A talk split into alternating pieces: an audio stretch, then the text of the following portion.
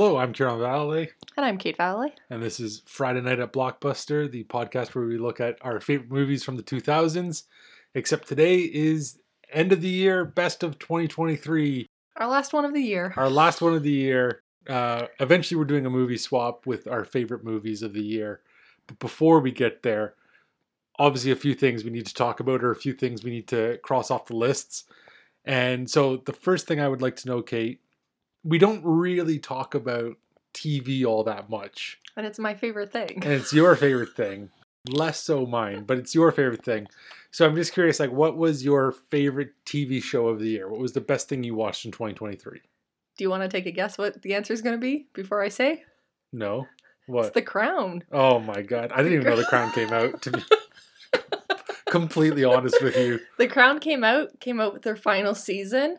I think maybe a little bit shorter and had changed a little bit since the Queen died.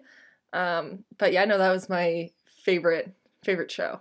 So I'm already waiting to go back and rewatch from the beginning. it's a bit of a spoiler on her part eh like and she ruined the end of the show. yeah jesus christ like I thought they just did their last scene was um I'm blanking on who plays Queen Elizabeth in the this section or this season. is it Imelda Staunton Yes. or something yeah Thank you. Um and she's there saying goodbye to somebody else, I think her mom or somebody. And she just kind of looks and she gets to see past versions of herself. So they bring back Olivia Colman, they bring back Claire Foy, and then there's a teenage version of her in this season. And they're all just kind of standing there looking at her, kind of giving her final salute, final send off. And I was just like, oh, it's just, oh, it's so good. what was your favorite show? Yeah well it was not the crown I didn't think so. Mine, kind of with a bullet, was the bear. Uh, the bear is kind of Also of very good. yeah. The bear is kind of really shot up to maybe be like one of my favorite shows ever. Okay. Uh, you know, we're only two seasons in, so we'll kind of see how this all shakes out. But I thought like in a year where Succession finished and Barry finished, and like both finished really, really well. The only show I've kind of wanted to go back and rewatch is The Bear. Okay. Um, so yeah, The Bear would easily sort of with a bullet is my is my favorite TV show of the year. I kind of thought you might say The Survivor. Well, yeah, like Survivor is just like a different beast because it is non-scripted. It's Okay. reality TV show. It was a good year for Survivor. It was a good season, and the winner was a good winner, um, especially compared to the previous season. But Okay. uh, yeah, no, no, it was it's the bear. It's the Okay. Bears number one. And then speaking of you know favorite scenes, you just brought up one from The Crown that you really enjoyed the way they wrapped it all up. What about scenes from a movie? What are your some of your favorite scenes from a movie? So looking back at my list of things I'd watched this year, I kind of a lot of the movies I was like, oh man, that was kind of a bit of a dud. Like I don't really remember a whole lot about it. But the two that stood out, and so it's a tie, is the bomb scene from Oppenheimer. When The Trinity test. the Trinity test, Yeah, okay. Um so the That's detona- on my list as well. Yeah. Yeah. Just when they cut the noise, like they cut the noise, they cut the sound, they cut everything, and it's just silence, and then all of a sudden that boom. Yeah. I kind of rewatched that clip just before we recorded, and I was like, oh yeah, no, it still got me kind of.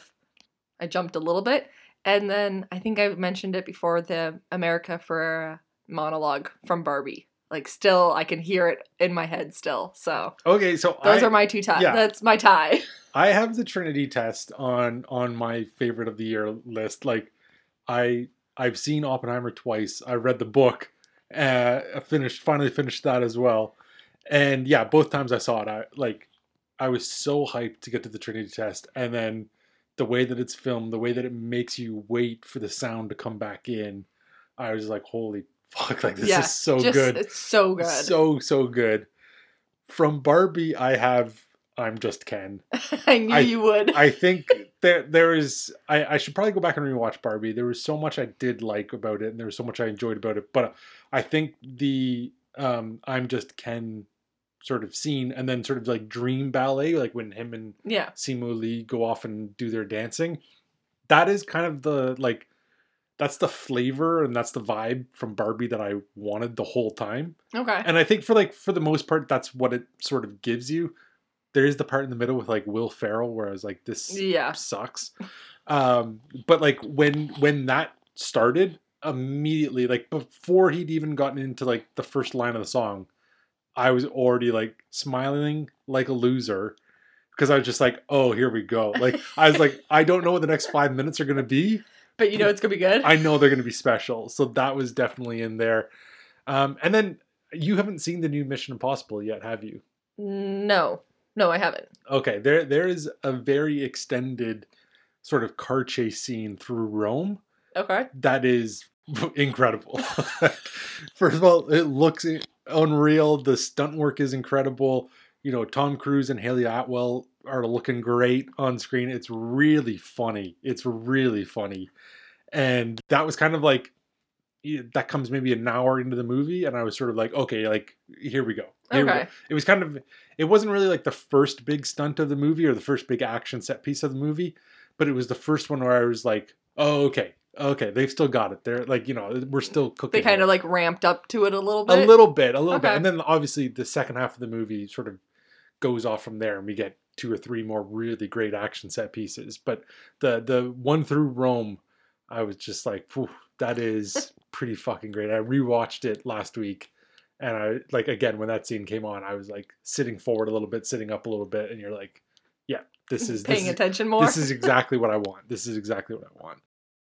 So beyond the scenes, let's just talk about our favorite movies now for a minute here. So I asked you to make a top five. Could you like could you have made more? Like how many how many movies did you end up seeing this year? so I saw 33 from this year. 2023 movies. Yeah, Okay. 2023 movies. I saw 33. So like not That's pretty good. not too bad. That's like just under one a week. yeah, That I think is a perfectly respectable Yeah. number. that's not too bad. Yep. But like I said, I looking back at my list, I either have kind of four, four and a half, five, or I have like twos. So like I didn't Mm, do a whole okay. lot that were kind of maybe okay. It was either good or bad. Okay. so See, I think that this year is actually a really good year for movies. It's probably been the best year for movies in the last four or five. Now, Oh, really? obviously, the pandemic yeah. doesn't help with that so much. But yeah, I have, like, right now, I've got 15 movies at four stars or higher, oh, which, Oh, yeah. like, is not usually the case for me at all. A lot of my high ones were like more documentaries. I enjoyed a lot of the documentaries that came out this year. Maybe just because I got to watch them, and the past couple years I haven't really. But yeah, movie wise, it was either really good or duds for me. So Well, let's let's get into the top five. So just give me your your five. I'll give you my five, and we'll go back and forth Back and forth. Okay, so my number five is the David Holmes The documentary. documentary. Okay. Yeah. So you talked about that. The I've talked week. about it Yeah. about it the other week. I've told people to go watch it. Um, I just, I think they did such a good job at explaining stunt work and explaining how the movies were made. But then the guy is just so incredible. So yeah, he's number five. My number five is David Fincher's The Killer. okay. Who would have thought that in 2023 David Fincher would have made the funniest movie of the year? I wouldn't have, but he did it. Um, I just like. I remember for the first opening, maybe 10 or 15 minutes, that that sort of first scene in Paris, I was sort of like, okay, like, what's the vibe here? Like, what's Yeah. going on, and all this sort of stuff. And then when that scene kind of ends and the way it plays out, I was immediately like, oh, okay, I get it, I get it. and then we were off, Yeah. and and you know, I just absolutely loved the next hour and a half or whatever long it was. So yeah, I haven't rewatched it. I, I have been meaning to, and I probably will by the end of the year. But yeah, number five is The Killer. Okay. My number four, which like is maybe a bit of a toss up between four and three for me, is Oppenheimer and Barbie. So that's your four and your three. Yeah, my three and Okay. four. Like they kind of they bounce between each other depending on the day, depending on what scene I've seen recently. yeah, so, yeah, yeah. yeah. Okay, I think we've both talked about Yeah. both movies enough. Yeah. um, my number four is Killers of the Flower Moon. Okay. Still I- haven't seen it yet. Just like a beautiful, beautiful movie. Okay. And like, I don't think it will be. I think he has one more in him at least. He's already talked about you know ideas for for the next movie down the road. But if this does turn out to be Martin Scorsese's last movie, this is a hell of a movie to go out on. He went out with a bang. Just went a, out, yeah. yeah. like a hell of a movie to go out on. So yeah, again, haven't had the chance to rewatch it. Definitely, definitely will be rewatching this. Um, but yeah, just a, a beautiful, beautiful movie. Okay, you're number three then, because mine was kind of the tie. Yeah. so, So my number three is Past Lives. okay, And this is one uh, I sort of talked about it a little bit a couple weeks ago when we were kind of giving out recommendations and whatnot. This has quite literally been, you know, number two or number three on my list since I think March. Like yeah, you saw it early in the I saw year. this really early in the year, and then it's just kind of like n- nothing I've watched really has been able to push it down the list at all. You know what I mean? And again, you know, much like Killers of the Flower Moon, just a really, really beautiful and like just a well crafted movie with like three really compelling characters. And it does that whole love triangle thing a little bit, but it does it in a way where like there's no competition. So Okay. like the two men aren't really competing with each other. She the movie does end when she has to sort of make a choice, but you don't ever there's no uh, animosity between the two men. There's no conflict between the two men. Like they both totally understand that like this situation sucks and you know it's a shame that we're all here but like we are all here and you know so someone's it's like it's a someone's conflict going for her. it's a yeah, conflict for her Okay, um, but yeah, like it's not like either of the men in the situation are sort of being like, you know, that guy sucks and you should be with me. Like that never ever comes Okay. up. And so I just I was sitting there watching this, being like, oh, this is like so maturely handled yeah, because this is a shitty situation that they've kind of found themselves in, and like there is no sort of right or wrong way to deal with the choices that they all have to make. But like we're all adults here, and you know we'll we'll just deal with it. We'll figure Yeah. it all out. So yeah, Past Lives number three, like just a really really good movie. So what about your number two? So my number two is The Promised Land. Okay, I okay. really enjoyed it. So for for, this is a foreign language. this was a foreign language, Yep. so like big year for Kate. That Yep. it's number two. I almost had it picked as my favorite movie of the year, um, but obviously my number one is my favorite. Yeah. So, but no, I think it just did. I loved that it was foreign language. I loved that I could totally follow the story and never kind of got lost with all of it. But then there was like the little bit of history. There was a little bit of a love story. There was a little bit of drama and mystery. Like it was just kind of a nice little everything movie for me. So I I also have it on my list. It's number thirteen for me, but like okay, it's it was really good. it was good. it was a really good TIFF pick. Uh, my number two is the movie that we're going to eventually talk about here in a minute. So, you know, that's how to blow up a pipeline. We'll get there in, in a second. Your number one is Flora and Son, which we're about to talk about. Yeah. My number one is Oppenheimer, which Okay. we've talked about to death. We don't really need to say too much more. All really, really good. Before we get into the two movies that we are here to talk about, are there any like was there any movie that you just did not get a chance to go see that you were really looking forward to seeing? Um, Killers of the Flower Moon is still on my list. The thing with it is because it's three hours. Yeah. Like I just I need to pick the right night. Yeah. To kind of sit down and watch it. Um, three and a half. three and a half hours. Yeah. There we go. So Three three hours is actually a lot easier than three and a half sometimes. So so like the it's just the length of it, Yeah. which is the stumbling block for right now.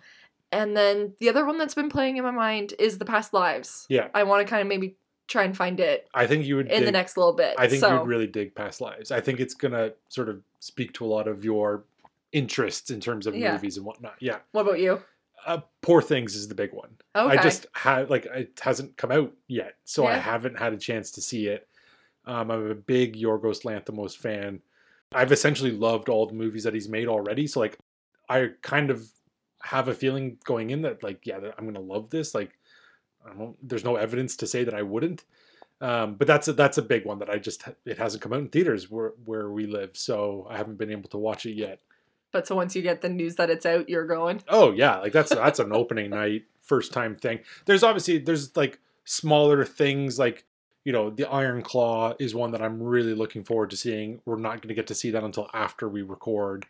So you know like it's, the, it's the Christmas movie this year. it's the Christmas movie this year that we're going to on Christmas Day. But yeah, like there, there are just a few movies where they could get into the top five. I'm not saying that they wouldn't. They would probably all rank quite highly in my list, and you know might reshuffle things around. But I just haven't had a chance to see them yet, so they're sort of have to stay off the list. yeah. But the two movies we're here to talk about, so I'll let you go first because Flora and Son is your like top choice of the year. It was your number Yeah. one pick of the year, and so this was a TIFF watch for you. Um, so is Promised Land. Actually, that's a good tiff. Yeah, that's not a bad. pretty good tiff for for your first real time. I what I said uh, three movies, two of them my Are top two, Top and two then of the year. the other one is Yeah, way way, way, the at the bottom of the list. that's that's tiff. That's how this thing goes. Um, so like I guess like the first real question because you kind of brought it up last week when you were talking about Flora and Son is did this hold up? Is this still your favorite movie of the year? Was it as good watching it at home by yourself as it was watching it in a theater with you know 200 people who were absolutely loving it? It was. It it's still great. It for me, the first time leaving it, I was like, that feels like a feel good movie. Like I think that's gonna be on my list. If I've had a bad day or something's not gone right, maybe I'll put this on and just sit and enjoy it. And sure enough, I did. Like I put it on. Uh, we, I had said to Mom and Chris, I was like, these are the two movies I'm watching this week. Let me know if you guys are interested. Mom kind of said, I'll check out Flora and Son again. Like if I'm around, I'll watch it and Chris ended up joining about an hour into the movie, and the three of us just had a good time watching it. All of the songs, remembered all of the songs, started singing them, humming along to them. And for me, sometimes that's a true sign of like a movie. I was gonna say musical, but it's not a musical. A movie that has music in it Yeah, and that like is featured maybe around music. If I can remember the songs, that tells me something. Like it kind of sticks into my brain remembered all the songs, loved the relationships even maybe a little bit more now because I could kind of sit with them from before and reflecting back to like the relationship of this mom and this son who clearly just like don't like each other at the start, but they're mother and son, so like they do love each other deep down. And then her relationship that she ends up getting with Joseph Gordon Levitt, like I just love how it's just yeah, I just love it still. So so watching it again this time, yeah, what do you think? it like it's still it's everything you just said it was. Like yeah, it is it has that sort of light touch it's funny enough where you're sort of like okay like you know i'm having a good time while i'm watching this like it's all working. Yeah, um i think we sort of talked a little bit about it during the tiff episode but like john carney who's the director of this like this is his thing. He makes Yeah. movies about people discovering music and then like learning to express themselves through music and like the whole creativity of music. And like he's just better at that than everybody Yeah. else. So like he's not the only person who makes these types of movies. He just makes them better than everybody else. And so i have no problem with the fact that like he's made five movies i think in his career and four of them are this are- premise. are, about this idea. Like i have no problems with that. If he wants to do this for the rest of his life i'm happy. Yeah, um i did think watching it at home sort of by myself and not sort of surrounded by people who were Yeah. laughing it up and, and enjoying themselves as much as they were during the tiff screening i did wonder if like some of the language that was used would be like too harsh for your like average movie watcher like Yeah, somebody just a little bit maybe. yeah, like somebody just sitting at home looking for something on a Friday night. All of a sudden, they turn this on, and within the opening 15 minutes, both the mother and the son are calling each other the C word. yeah, And you're just like, holy shit. Like,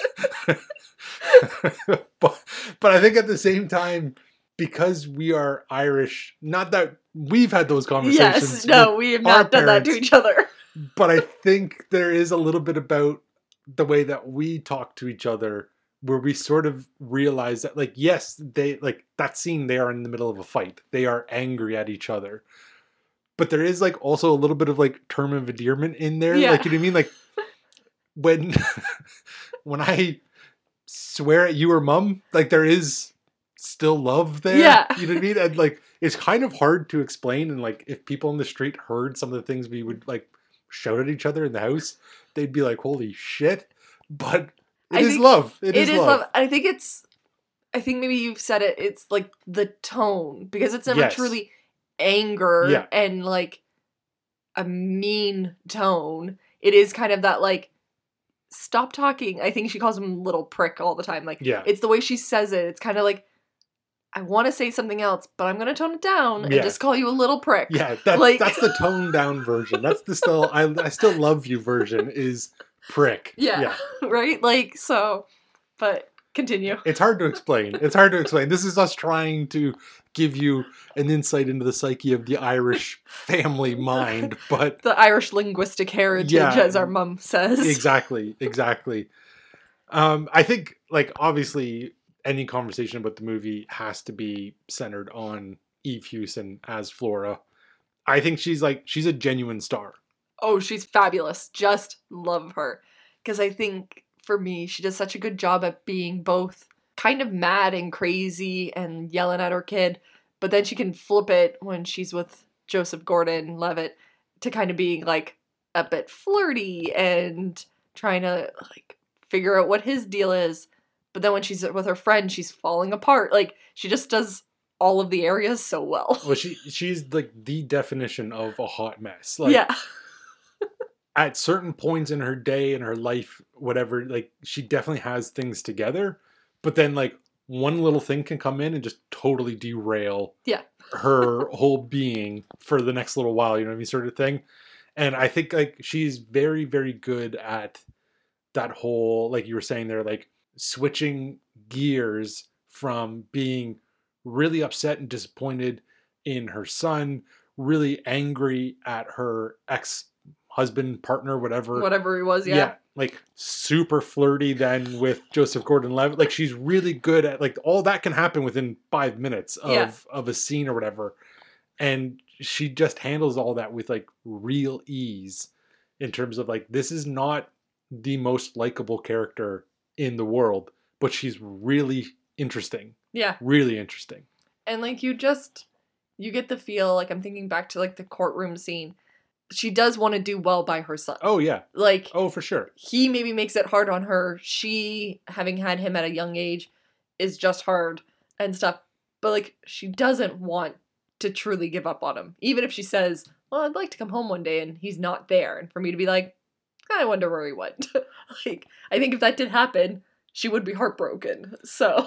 Yeah like i think it, it is that thing of she's just like a mother at like the end of a rope at times and so you do you do understand you do get it when she has those conversations of like you know i'd really be interested if i came home and he wasn't around like that wouldn't maybe be a bad thing Yeah. but then when he does genuinely get in trouble she is there to help out so like you know you can kind of forgive her for some of the things she says or does when she's in the heat of a moment or whatever because when it matters she's around Yeah. which you know the flip side is the husband or the father who's not around. Yeah no. I i think watching it again there is definitely shades of the character that she plays in bad sisters tv show.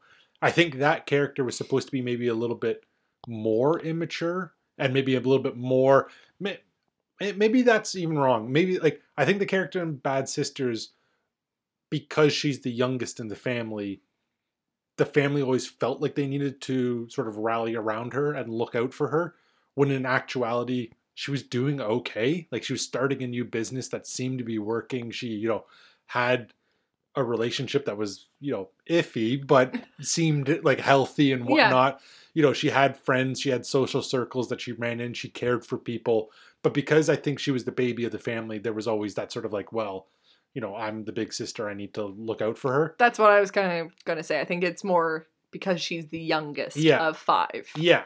And like So- I think in this in this movie the the Flora character there's like shades of that, but they're different enough where you're sort of like, oh, like these two characters on paper probably look quite similar.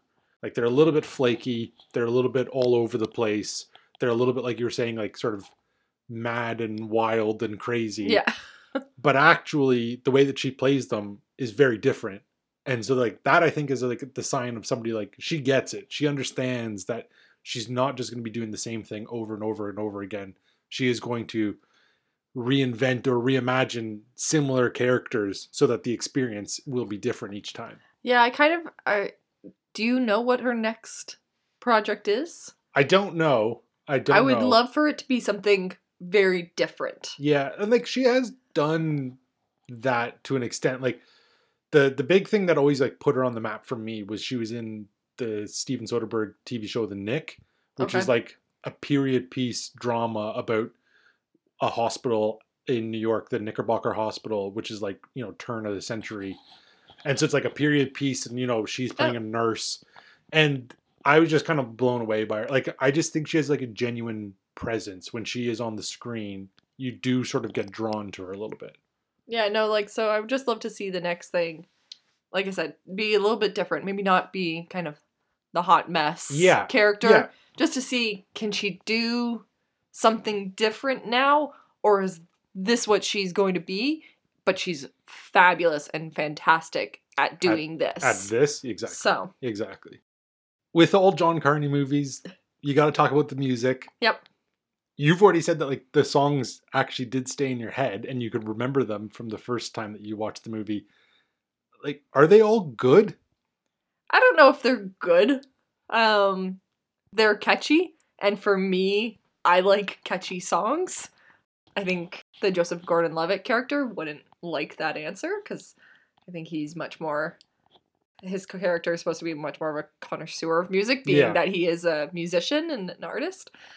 But for me, I like catchy songs. So if I can remember it and I can sing along, the last song in the movie, I was sitting there singing the song and remembered all of the lines to it. So I'm happy with a catchy song.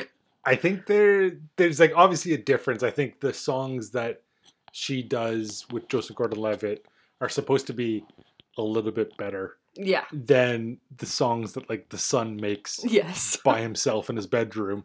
I think that that- that's obviously, you know, they're not saying that this music isn't good. They're just saying, you know, he's a 15 year old boy working off a laptop. Like his music is going to be limited Yeah. versus the Joseph Gordon Levitt character, who we're supposed to assume has had this long career. Yeah, as a 20, musician. 20 years or Yeah. something, I think he Yeah. said. So I think there there is supposed to be a little bit of a difference. Uh, the last song that they perform at the end of the movie, you can kind of only compare that song to other songs in John Carney movies, and so I think I think it's probably as good or better than anything in Begin Again. Um, even though like there's some pretty good stuff in there, I would have it below Sing Street, and I would have it very below Once. Okay. Like, the the music on Once is like I need- wonderful. I need to go back and watch once again. I should probably rewatch it again. But Yeah. like the thing with Once is that they are two legitimate musicians who totally understand their craft and Yeah. he put them together to make so like it's a little unfair. Um but yeah, like I think it's it's pretty good. Like the last song is pretty good. Um and there's a real chance that this could be the only non-Barbie song competing for Really? an Oscar. Yeah. Okay. Barbie's kind of Taking filled- over. yeah, it's kind of filled up that category. Like, I think the the short list of ten nominees came out, and there's like four Barbie songs on Oh, God. the on that ten list, and so this could be in there. It could be in there as the only non Barbie song. But if they put all the Barbie songs, maybe that'll split the Barbie vote, and this could win. It could. I don't know if it's going to. I think Barbie in this category is a bit of a runaway train. Yeah. Um, but it would be it would be quite fun and nice or whatever to see maybe Eve Hewson performs it.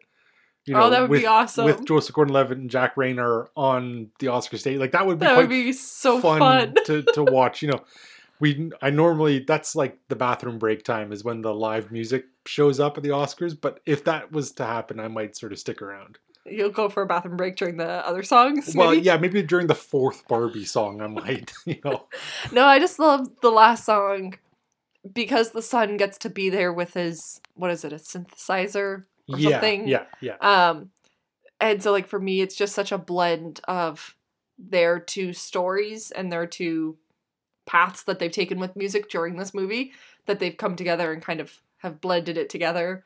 When the ex-husband dad starts to try and do Yeah, uh yeah. what's he playing a bass He's playing a bass and he a tries to go into a solo. solo and she's just there being like no No. no, like fucking no, like no fucking chance. Like I, I think like there's enough funny bits where you're sort of like, oh, that is good. That's yeah, good. so like She uh, may, she may have like Flora may have polished up a little bit, but she still is. she's still character. there Yeah, yeah she's still that character from the opening couple minutes. Speaking of the son, it's Flora's son. Yeah. should probably mention him. I think he's pretty bad. well like he does spend most of his movie hiding in a coat with That- headphones yeah, and a is- hat That is true. So- That is true. I'm not necessarily here to criticize child performances. and it is unfair to him that he's he spends every single scene either with Eve Hewson, who is like an up and coming, very good actor, or Jack Reynor, who is a very good up and coming young Yeah. actor. You know, I mean? so like both of them are professionals, and he's this like sixteen year old boy. Like Yeah. I just find that like he can't hang in the way that they like their scenes together are awesome, and her scenes with Joseph Gordon-Levitt are awesome. Her scenes with him are sort of like, mm, like, can we inject some life into this kid just a little bit? Like, does he realize we're making a movie here? Yeah. Like I can see it. Like you've said though, on the flip side of that is like who he's with in every scene. Yeah, Like is hard. Would be hard to kind of be at their level or com- like in a way compete with them. Um but I think for me it just kind of plays into him being an awkward teenage kid sure. trying to Sure. figure out what he wants to do. Clearly, he has this passion for music and like that's what he wants to pursue. He just doesn't know how to do it yet.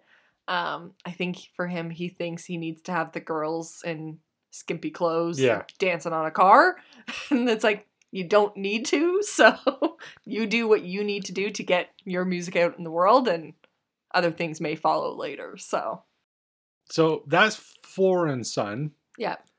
Number one on your list, number fourteen on mine. So in the in the top twenty though, in the top twenty, and like But did it get a four? Because Yes, I think you said yeah, it did. you had 15 and Yeah. so not too bad Yeah, four to four. Like, it's one of those movies that it's probably not. It's probably not a four to five movie in terms of like how it's pieced together. But genuinely watching it twice, I was sort of like, I don't really have any real flaws with this movie. Like, it does make you feel good. So- did it change did your ranking change at all from first to second watch or like your score No, it, it stayed, where stayed- it was. Okay, it stayed so where that's it not was. too bad. Yeah, it stayed where it was. So yeah, Flora and Son. I think that's a it's a pretty good. I would say it's a strong recommendation from both of us. oh for, sure For anyone who hasn't seen it, should we get to how to blow up a pipeline? okay with reluctancy from me well, so last week when I asked you about recommendations going forward and recommendations that I could give you and what kind of genres you like. Yeah. One of the ones that you said was a heist movie. yeah And I have watched How to Blow Up a Pipeline twice now, and both times I think this is the best heist movie of the year. really Yeah. Okay Now, do you want to say how you felt about How to Blow a Pipeline before we really get into it? i i didn't hate it we'll start there i didn't love it but i didn't hate it so for me it's the middle Okay. middle ranking, middle Sure. of scoring. Um, I appreciated that clearly they wanted to blow up a pipeline. They had each had their own reason for being there, Yeah. and nothing was going to sway them from blowing up said pipeline.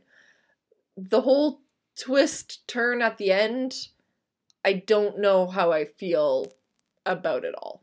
So, Okay. So we yeah. so we'll unpack some things. let's let's yeah. So let's kind of walk through the structure of this movie a little bit because I think this is a very underseen movie. I think this uh, not many people have had a chance to see this because I don't know if it's on one of the major major streaming services. It's not, so I had to download, which is fine. Um, but yeah, so it makes it harder for everybody to watch. makes it harder for everybody to watch. So basically, the movie kind of kicks off immediately. We are, you know, sort of thrown into this situation where I think there's what a group of six or seven people all coming Yeah. together in Texas, and you quickly realize that they are there to blow up a pipeline. What ends up happening is they spend the next day or two sort of making final preparations. They build two bombs. They go out they scout the locations for where they're going to blow up the pipeline. And you know it's all about the story of okay how are we going to put this all together? How are we going to get away with it? All that sort of stuff. Interspliced with all of the all of the action of them actually doing it we get their backstories. And so at sort of key moments in the movie we cut backwards to find out what that character's motivation for being there in the first place was and we get things like you know somebody's mother died because of the horrible um, environment that she was living in because of fuel refineries or something like that. Another guy um, lives in North Dakota and he's uh, Native American, and so his like land has just been savagely ruined by you know big business, big corporation, things like that. Um, there's another guy from Texas, similar story where he had sort of ancestral land and there that's where this pipeline is being run through and so the land has been taken away from him and he sort of has nothing left we get a couple who are just sort of like eco activists in Yeah. the northwest and like they're kind of run amok they don't really have that much of a plan but they're you know off spray painting you know slogans and whatnot on the on the sides of uh, gas tankers and things like that.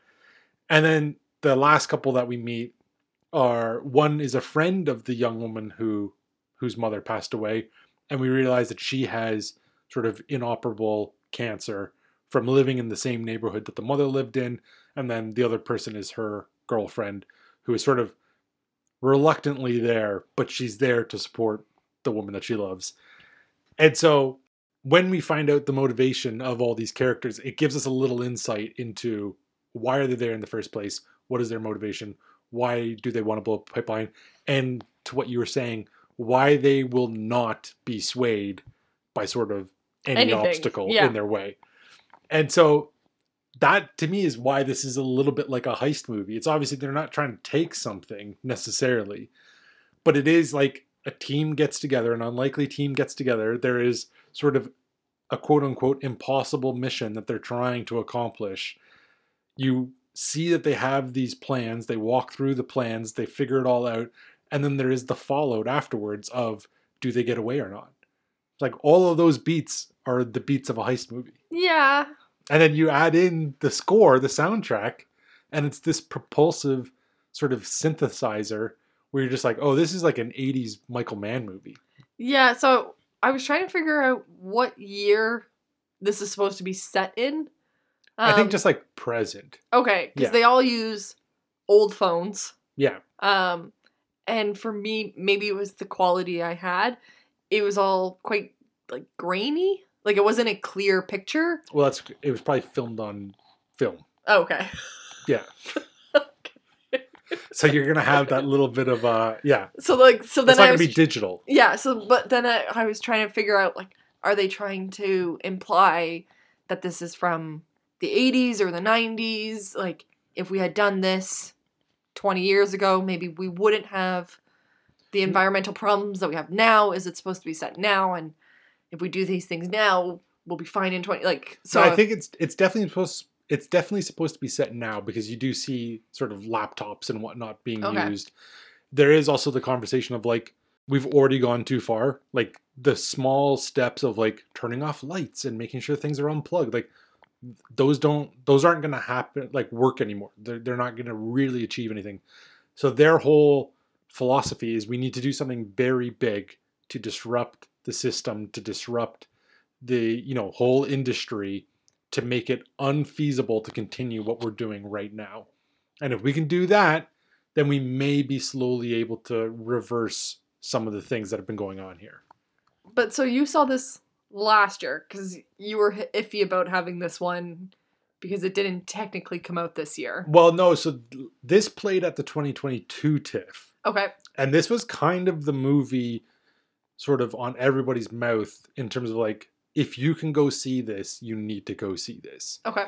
And I remember like kicking myself at the time because I could have gone to see it, but I just like filled up my schedule with other things. And so I basically spent the next week listening to people be like, you need to go see this movie.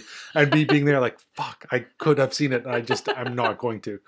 But I did see this when it came out to movie theaters, which was in 2023. Okay. So that's kind of why I was like, it was kind of released in 2022. I didn't really get to see it until 2023. So we're so I'm- counting I'm, going to count it for this year. Okay.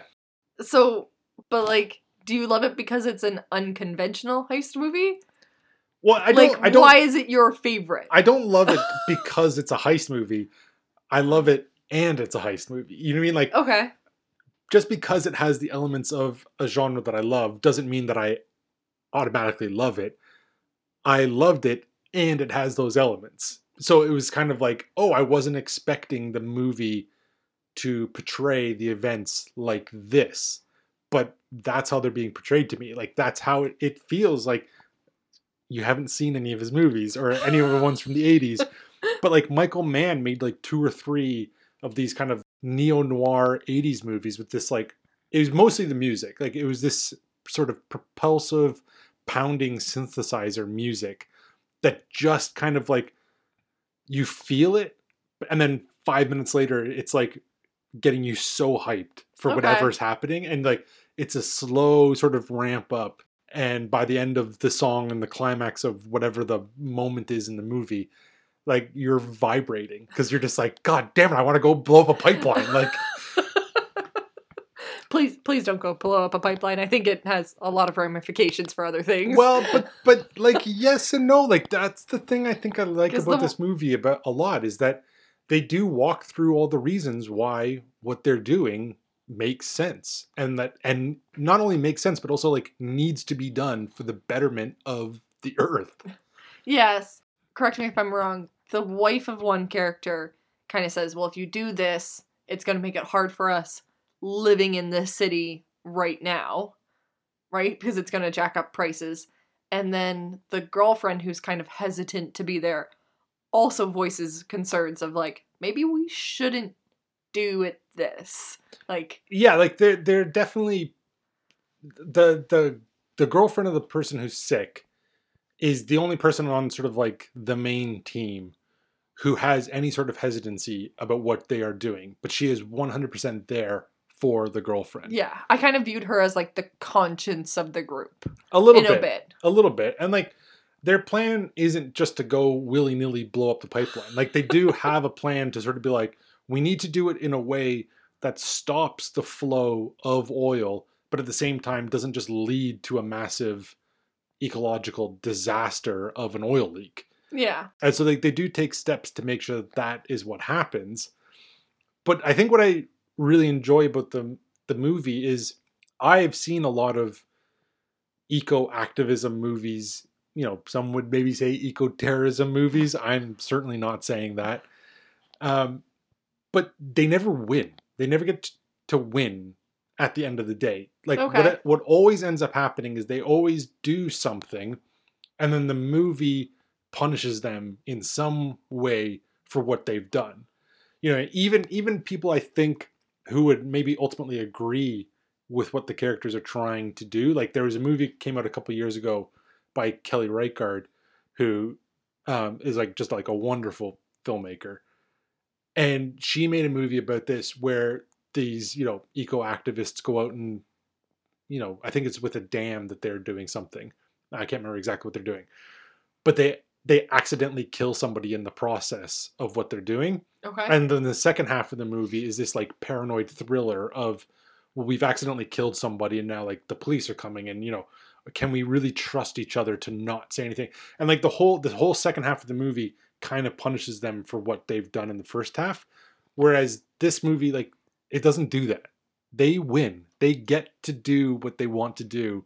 And i've never seen an eco activism movie do that that nobody's been brave enough to make a movie where they win they achieve their goal I was yes, they do achieve their goal. I would say two of them do get punished, maybe But on their own. but that's part of the plan yeah. So can, let's explain the plan. Yes, to me a little bit because so the the twist or whatever that you want to say in the movie yeah, is they've all come together in Texas.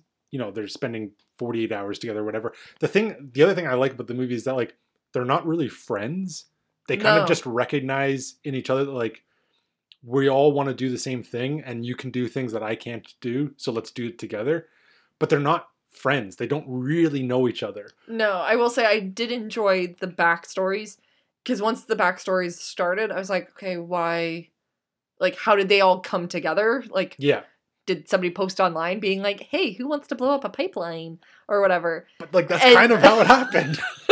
But no, it was kind of like two men in school yeah, and then they came out and one guy was then working on a documentary Yeah. and and stuff so like the meetings of them all seemed semi organic in a Yeah. way yeah. but so continue your But anyways, anyways, so yes, they all come together, and there are like little hints that one of the activists from the Northwest is maybe not on the level. Like she's taking photos of everybody and she kind of seems to be sending messages to somebody, but we're not really sure what's happening. Yeah. We then, in her backstory, which is I think the last one or the second last one, anyways, it comes Yeah. really late in the movie. Um, because yeah, we should also say like they don't come at the first half or anything. They are, you know, every 20, 30 minutes Oh yeah, they're totally spread out. they're totally spread out. Yeah. So we don't get her backstory until kind of the last 15, 20 minutes of the movie. And we find out that she had been arrested previously for things that she had been doing. And she was kind of working as an informant for, I think, the FBI or whoever. And it sort of told them that, like, there's a big event coming up. There's a big plan. There's a big whatever. And I'm a part of it. And I can get you names. I can get you all this sort of stuff to stop it.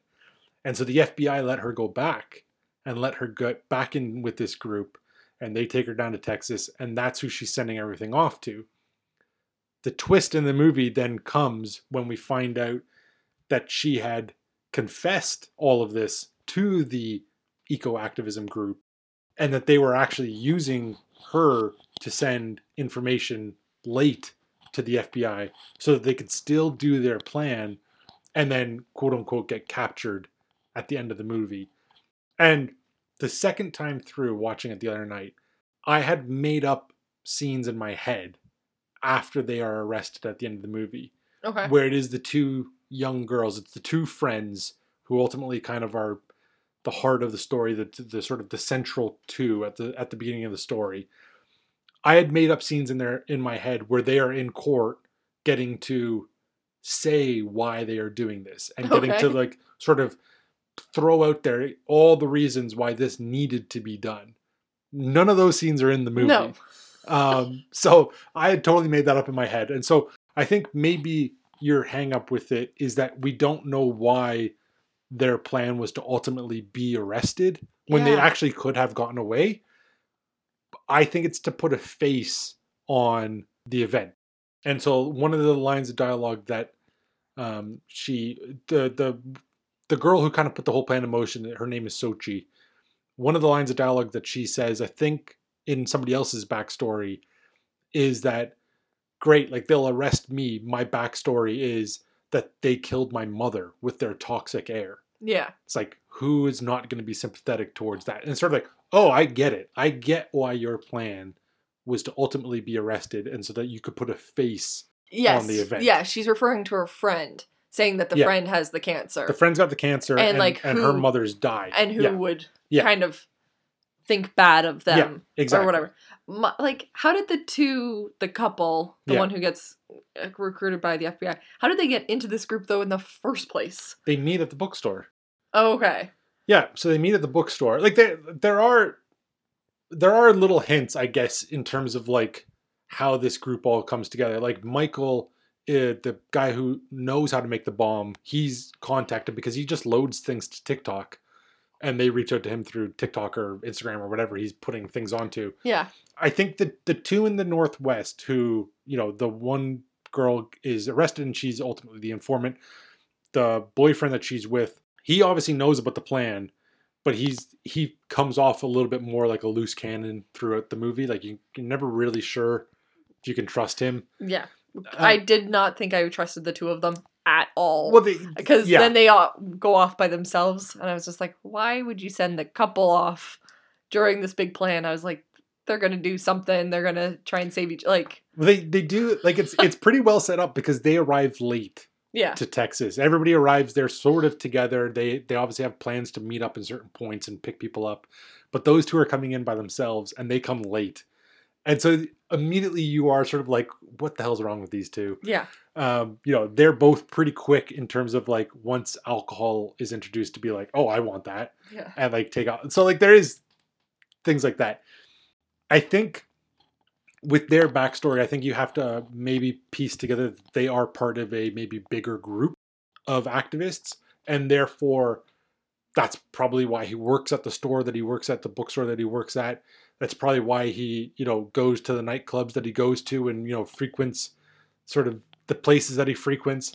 And so when Xochitl and the guy that she meets in college that she brings in, go to recruit them, they know where to go Okay. to meet them. And so I think that's kind of you got to sort of maybe piece some of this stuff together. Okay. Yeah. No, I just I don't know. It's making maybe a little bit more sense now talking to you because now that it's your second watch through, so you're able to make Yeah. some of these connections. Me watching by myself, I was just like, I don't get it. like, The other thing I, I will say, um, which is another like big pro for this movie, is that it is based on a book. So Okay. it, it was based on a book. The book, however, is like a nonfiction sort of PhD essay. Like Oh, it's God. not even a book. okay. There's no story in the book that would be this story. The the book is more or less again reasons why destruction of property is what's necessary to sort of end the climate change disaster that we're living in. Like it's it's reasons why it's justifications why we need to take drastic measures and like really really sort of explosive measures okay. um, but there is no story in the book.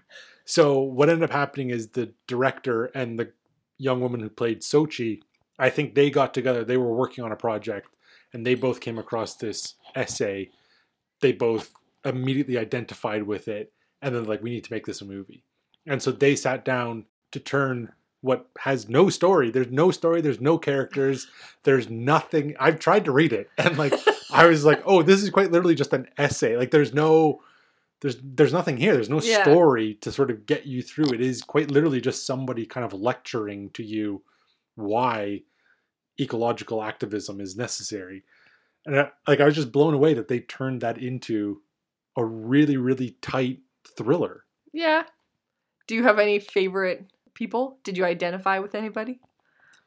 I don't know about favorite people because, like, they are. You do get enough, I think, in the backstories to understand who the characters are, and you you get enough from their actions while they're together to sort of be like, oh, okay, like this is this person. I can kind of make a a drawing or whatever of of who this person is, but they don't really get into a like, you know, when I was younger, this is what I was really into, Yeah. and all that sort of stuff.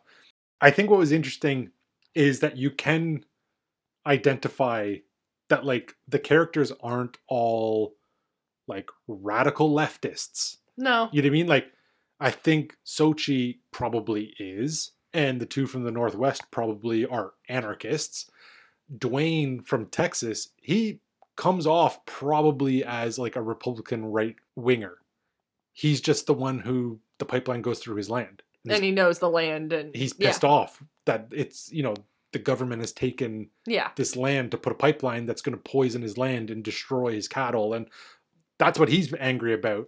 And it's like that's why he comes into the group. But like you i think you can identify like this this group of people wouldn't get together for any other reason except this purpose right here.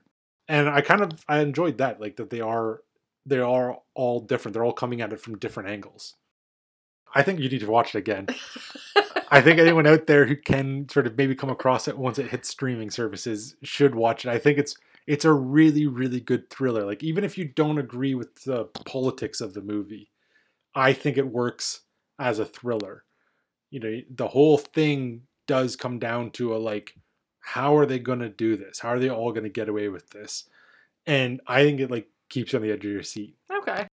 I don't know if it ultimately worked for you all that well, but yeah, like within it was one of those things when I, I saw it in the movie theater, and within ten or fifteen minutes, I was sort of like, oh, okay, I get this. I know what this is going for now, and I was like fully invested. Yeah. I will say also for the swap though, I think you had said you didn't want to pick a movie that we had seen together or that I had already kind of seen. Yeah, you like, wanted to do yeah. something new. well, yeah, like So- Oppenheimer is my number one movie of the year. Yeah. You've seen it. I've seen it twice. I don't really. Oh, I will see it again, but I don't necessarily want to. I didn't necessarily want you to have to watch it again to talk about it here. Like, Yeah. if you want to watch it again, you go watch it again. I did kind of want to introduce something new, and I think the fact that this, like, it, this is quite clearly low budget. There are Yeah. no stars in this movie. It's more or less one location, which is a dilapidated house. Like, there's nothing. There's no frills here at all. I was trying to figure out if I recognized any of the people. So the only one that I know from other movies is the the young woman who has cancer. Her name is Sasha Lane, and she has been in other sort of like independent movies over the years. Um, but everybody else, I have no clue who they are. I've never seen them in anything. And so I was like, you got a really cool young cast together of people that I have no relationship with. Yeah. And, you know, you went to Texas for I don't know how long. But I, I just like that this movie is so small and so whatever that like it took two watches of Oppenheimer for me for me to be like, oh, Oppenheimer's better. But Okay. after the first watch of Oppenheimer, I, this was still my number one movie of the year. Oh, okay. Yeah. So and like it's not dropping to three. I'll tell you that much right No? now. It's not dropping to three. So yeah, this is firmly, firmly in there. Okay. So any any last thoughts or opinions on 2023 movies or things we've done on the podcast or you know how you feeling going into 2024? Not too bad. We were trying to decide what to do kind of going forward. So I think we're gonna keep it going for a little bit. Yeah. And we'll see sort of how we feel. if everybody's okay still listening to us. Well, we can just ask the one or two people who still tuned in. But yeah, I think uh, 2024 should be fun. There's a couple more movies out there that haven't come out that I'm still looking forward to, and then you know we'll, we'll see what 2024 has to offer. I'm a little bit hesitant because of all the strikes. yeah. We'll we'll see what ultimately got affected. Um, I have I have a feeling that things that hopefully things for the next six whatever seven months down the road, those movies were finished and were always finished, and you know they're going to come out on schedule, and then kind of post summer, maybe things have shifted. well post summer now they have the time to go back and finish them. That's what I'm Okay. kind of hoping for. I'm, i there will be a bump. There will be a like oh we didn't get a chance to finish this movie and it was supposed to come out sometime in 2024 and so we're just going to push it to 2025. That's gonna happen. I just hope it doesn't happen on the mass scale that I think it might happen, unfortunately. so yeah, the the first couple months of the year are never usually that good, anyways. So I'm hopeful that they just take this time, finish up the movies, and we can end the year strong again. Yeah. But until next week, I guess we'll see everybody in the new year. See you then.